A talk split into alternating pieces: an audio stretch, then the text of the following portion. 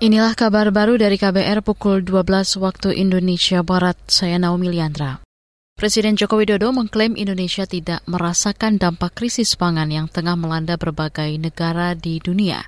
Kata Jokowi, krisis pangan yang menyebabkan kenaikan harga sejumlah komoditas pangan tinggi itu tidak dirasakan di tanah air.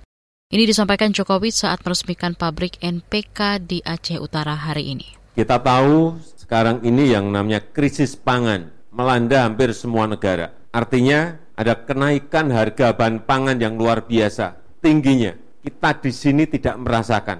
Alhamdulillah kita di sini tidak merasakan. Jokowi mengaku harga sejumlah komoditas pangan stabil. Kondisi itu diketahui usai dirinya mengecek pasar di berbagai daerah. Kendati demikian, Jokowi kembali mengingatkan jajarannya dan pemerintah daerah agar menjaga stabilitas harga dan ketersediaan pangan. Menteri Pertahanan Prabowo Subianto dan Menteri Luar Negeri Retno Marsudi bertemu dengan dua menteri Australia, yakni Menlu Penny Wong dan Menchan Richard Marles di Canberra kemarin. Menteri Luar Negeri Retno Marsudi mengatakan ada sejumlah hal yang dibahas dalam pertemuan 2 plus 2 atau 2 plus 2, yakni soal dinamika kawasan dan kerjasama bilateral. Pertemuan serupa juga pernah dilakukan pada 2021. Beberapa hal yang saya sampaikan di dalam pertemuan antara lain, pertama, Indonesia sangat khawatir terhadap meningkatnya rivalitas di kawasan dan jika tidak dikelola dengan baik, rivalitas tersebut dapat menjadi konflik terbuka yang sangat berdampak terhadap kawasan. Indonesia terus mengajak Australia agar bersama-sama dapat menjadi positive force dalam menjaga kawasan Indo-Pasifik yang damai, stabil, dan sejahtera. Menlu Retno Marsudi menilai pentingnya penghormatan terhadap hukum internasional, khususnya UNCLOS 1982.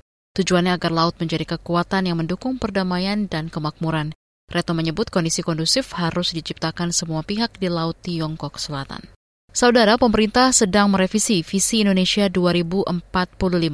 Salah satunya memantapkan struktur ekonomi ke arah yang lebih produktif.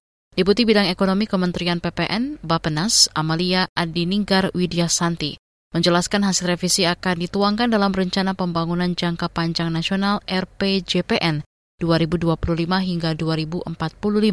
Selanjutnya RPJPN itu akan diperkokoh melalui undang-undang. Kita perlu menggeser struktur ekonomi kita ke arah yang lebih produktif dan meningkatkan kompleksitas dari ekonomi kita sehingga kita bisa tumbuh dengan rata-rata 6 persen. Namun, kami juga ingin menggarisbawahi bahwa pertumbuhan ekonomi yang tinggi ini tidak boleh diiringi dengan peningkatan emisi gas rumah kaca ataupun peningkatan ketimpangan. Kita harus tumbuh tinggi, tetapi secara inklusif dan berkelanjutan. Sementara itu, Menteri PPN sekaligus Kepala Bappenas Soeharto Monoarfa menyebutkan salah satu visi Indonesia Emas 2045, yaitu Indonesia menjadi negara maritim yang berdaulat, maju dan berkelanjutan. Saudara, demikian kabar baru KBR. Saya Naomi Liandra.